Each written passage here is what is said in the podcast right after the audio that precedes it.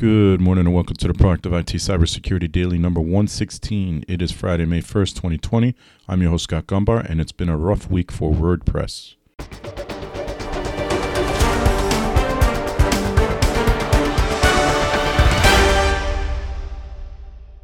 This podcast is brought to you by Nuage Tech, a client focused and security minded IT consultant based in central Connecticut. You can visit us at nuagetech.com. That's N W A J tech.com. All right, happy Friday. Today starts week seven for me in, uh, I don't know what we call it quarantine, self isolation, social distancing, stay away from everybody. I don't really know. But uh, it looks like there's a light at the end of the tunnel, so that's that's good news for us. Um, so wherever you're listening to this today, first of all, I, I, do appreciate it. So I know there's a lot going on in the world, so you don't really have to listen to this, but you still are, and I appreciate it. If you could like, share, comment, or review, that would be awesome. Would really help us out. And if you're in a HIPAA compliant business, either a covered entity or or a business associate, please go to Facebook and in the search type in Get HIPAA Compliance and join that group because we help spread the word about HIPAA rules and ways to avoid being fined and sued and all that good stuff. Um, all right, so uh, WordPress is having a rough week. Um, they did release WordPress 5.4.1 uh, yesterday, so if you are on WordPress, which uh, I don't remember, I think it's around 40% of all websites are WordPress now, uh, you'll want to update because it does address multiple vulnerabilities that attackers could use to exploit your website and you know take it over or spread malware even further. So there's that, and we've already reported a few different WordPress vulnerabilities this week in plugins and, and in one case a theme, and we got two more to report. Threatpost reports critical WordPress e-learning plugin bugs open door to cheating. Flaws in LearnPress, LearnDash, and Lifter LMS could have allowed unauthenticated students to change their grades, cheat on tests, and gain teacher privileges. Researchers have disclosed critical severity flaws in three popular WordPress plugins used widely by colleges and universities LearnPress, LearnDash, and Lifter LMS. The flaws now patched could allow students to steal personal information, change their grades, cheat on tests, and more. The vulnerable plugins have been installed on more than 130,000 school websites, including ones used by the University of Florida, University of Michigan, and University of Washington. Schools leverage these plugins as part of their learning management systems. LMS platforms used to administer, track, and organize coursework are vital right now for schools quickly moving classrooms online during the coronavirus pandemic. LearnPress is used on LMS platforms to create courses with quizzes and lessons for students and has an install base of 80,000.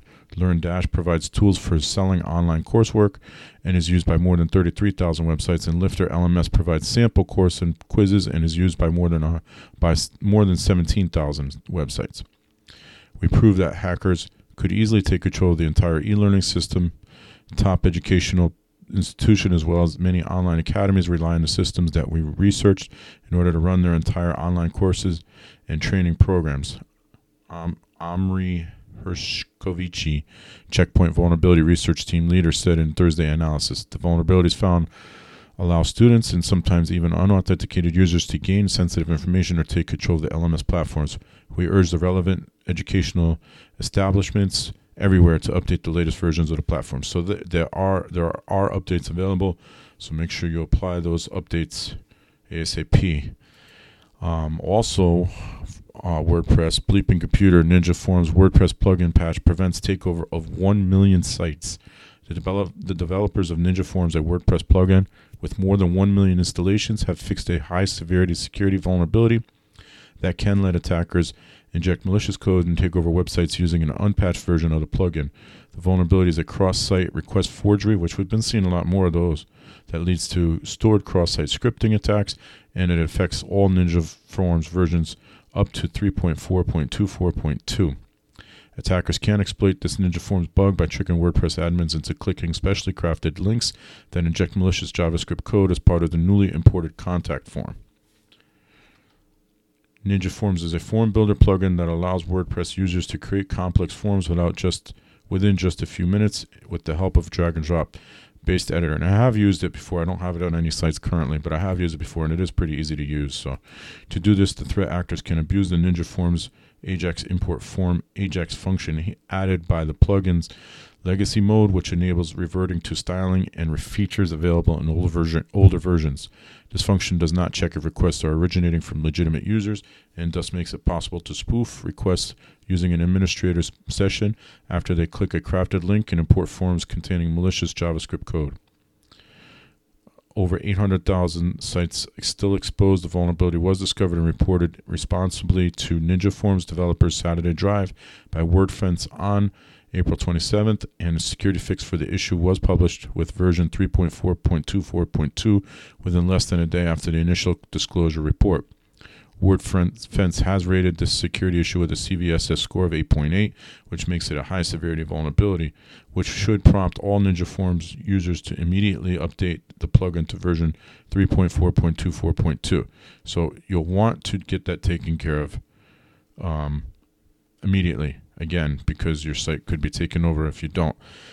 We will be talking about the latest version of WordPress because there is a lot to talk about with it um, on the weekly podcast, which will also be uploaded today. Um, threat post new Android malware targets PayPal Capital One app users. Researchers warn that EventBot Android malware, which targets over 20, 200 financial apps, could be the next mobile big mobile malware. An Android mobile malware has been uncovered that steals payment data from users of popular financial apps like PayPal, Barclays, Capital One, and more. The info stealer called EventBot has targeted users for more than 200 different banking, money transfer services, and general cryptocurrency wallet apps. First identified in March 2020, EventBot still in early development, but researchers warn that it's rapidly evolving with new versions being released every few days.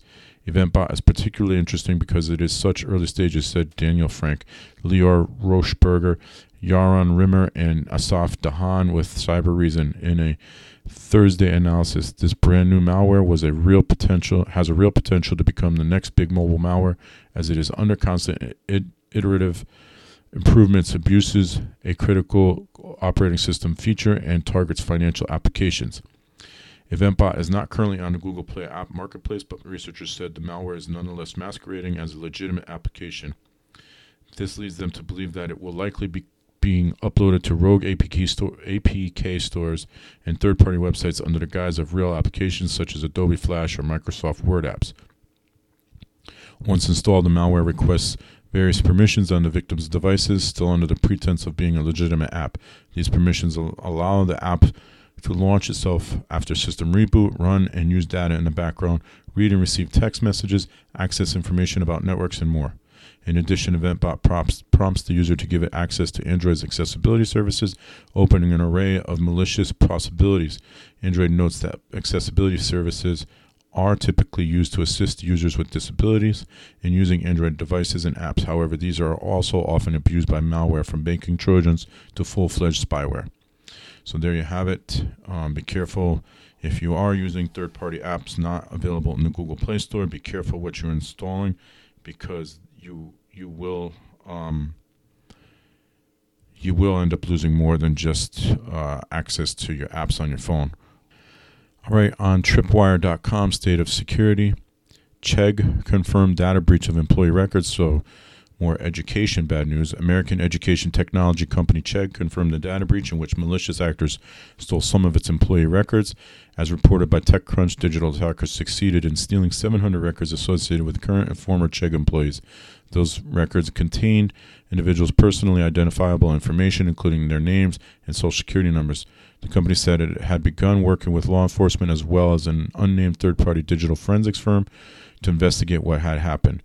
Paul Norris, senior system engineer at Tripwire, agreed with the educational platform's decision to do so.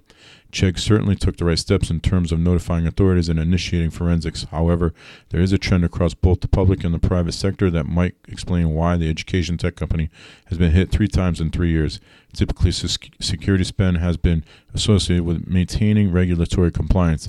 If that budget can be minimized and compliance can be achieved, the business can continue operating. As we have seen, there have been many high profile data breaches that have had serious financial implications to the affected organizations who met their regulatory compliance ob- objectives. Chegg suffered its first security incident back in September 2018 when it confirmed in a filing that the Securities and Exchange Commission with the Security and Exchange Commission, sorry, that malicious attackers had access, accessed a database containing information of 40 million customers. Per Info Security Magazine, news of the security incident came a year later with Thinkful, an online education platform acquired by Chegg, announced that malicious actors might have exposed user accounts. A day before news of this of this latest breach emerged, a federal judge ruled that the lawsuit pertaining to the 2018 security incident must proceed to arbitration according to Reuters.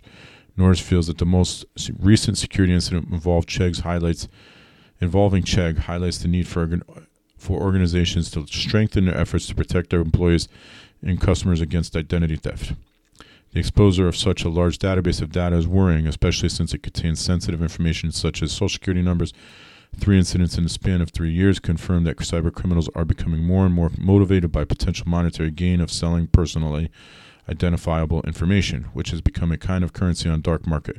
But it also shows that organizations and governmental bodies need to consider going above and beyond the security measures recommended as a standard practice, or they will find themselves unprepared. And I completely agree with that statement. Darkreading.com average ransomware payments soared in the first quarter of 2020.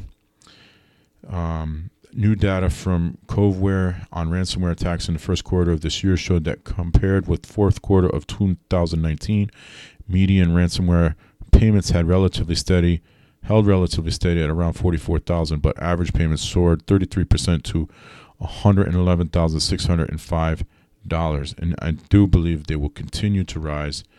Um, we will also talk about that in more detail on the weekly podcast, but so a 33% increase in ransomware demands, uh, average ransomware demands, average payments, that is. Now, we did see a decrease in ransomware attacks. However, I think um, we're going to see a ramp up before the end of the year. We're almost halfway through the year. You're going to, well, we're about a third of the way through the year, a third of the way actually today. So you're going to see a ramp up, I think. Um, Bleeping Computer, Clop, ransomware leaks ex, ex, ex, files after failed ransom. So we talked about this one twice already. I talked about it on Wednesday and then again yesterday as it was reported in the breach report um, because it is a, um, a HIPAA covered. It is a I don't know if there would be considered a business associate or, or a covered entity, but let's read this. Clop ransomware leak files stolen from U.S. pharmaceutical company. So the pharmaceutical, um, I'm not sure. Company ExecuPharm, after ransom negotiations negotiations allegedly failed, ExecuPharm is a contract research organization that provides clinical research support services to companies from the pharmaceutical industry. So they would be a business associate. The company has more than 18,000 global clinical operational specialists in its network, and it's one largest privately owned global diversity of suppliers of clinical development services since 1994. The ransomware attack was publicly disclosed by ExecuPharm in a notice of data breach letter sent to affected individuals and filed with the Office of Vermont's Attorney General. With ExecuPharm didn't while ExecuPharm did not mention the name of the ransomware strain used to encrypt its servers during the attack, the Clop ransomware group has published the stolen data after the company refused to pay the ransom as first reported by TechCrunch. ExecuPharm also explains in the breach letter that they re- they rebuilt the impacted servers from backup servers and have now fully restored and secured the affected systems. Negotiations were conducted a, a month. I don't, I don't know these. Grammar here is pretty bad. Negotiations negotiations were conducted for a month. The amount in bitcoins was announced and approved. Then they began to refer that the Coinbase had a hold on their account and they needed to wait 7 to 14 days. The Clop actors told Bleeping Computer when we reached out for the details. As a result, it turned out that they were not going to pay at all although we made a 70% discount and showed patience on time. We also asked ExecuPharm to provide more info about the attack, but the company refused to share more details. When we circled back asking about the ransom amount, ExecuPharm stopped replying. According to Clop Ransomware's leak site, the attackers were able to steal almost 19,000 ExecuPharm and Par, Parexel employees' emails as well as further email correspondences, including more than 80,000 emails. They also stole 163 gigs worth of financial accounting and employees' documents, as well as SQL backups of the company's document management system. So this is a data breach. This is clear, clear as day data breach. And so this is something I talked about last week in the weekly podcast. Ransomware attacks, especially those that steal the data, um, need to be considered data breaches. And so here's some of the information that they've gotten social security numbers, taxpayer IDs or EINs, driver's license numbers, passport numbers, bank account numbers, credit card numbers, national insurance numbers, national ID numbers, IBAN and SWIFT numbers, and beneficiary information, including social security numbers. So it's quite a bit of information. Um, that is a data breach. There's it's cut and dry. It's a data breach. So I don't think Vermont has data breach laws in place yet, but we'll see what comes of this. At the very least, there probably will be lawsuits. All right, that is going to do it for the Proactive IT Cybersecurity Daily for Friday and for the week. So until Monday, stay healthy, stay safe, and stay secure.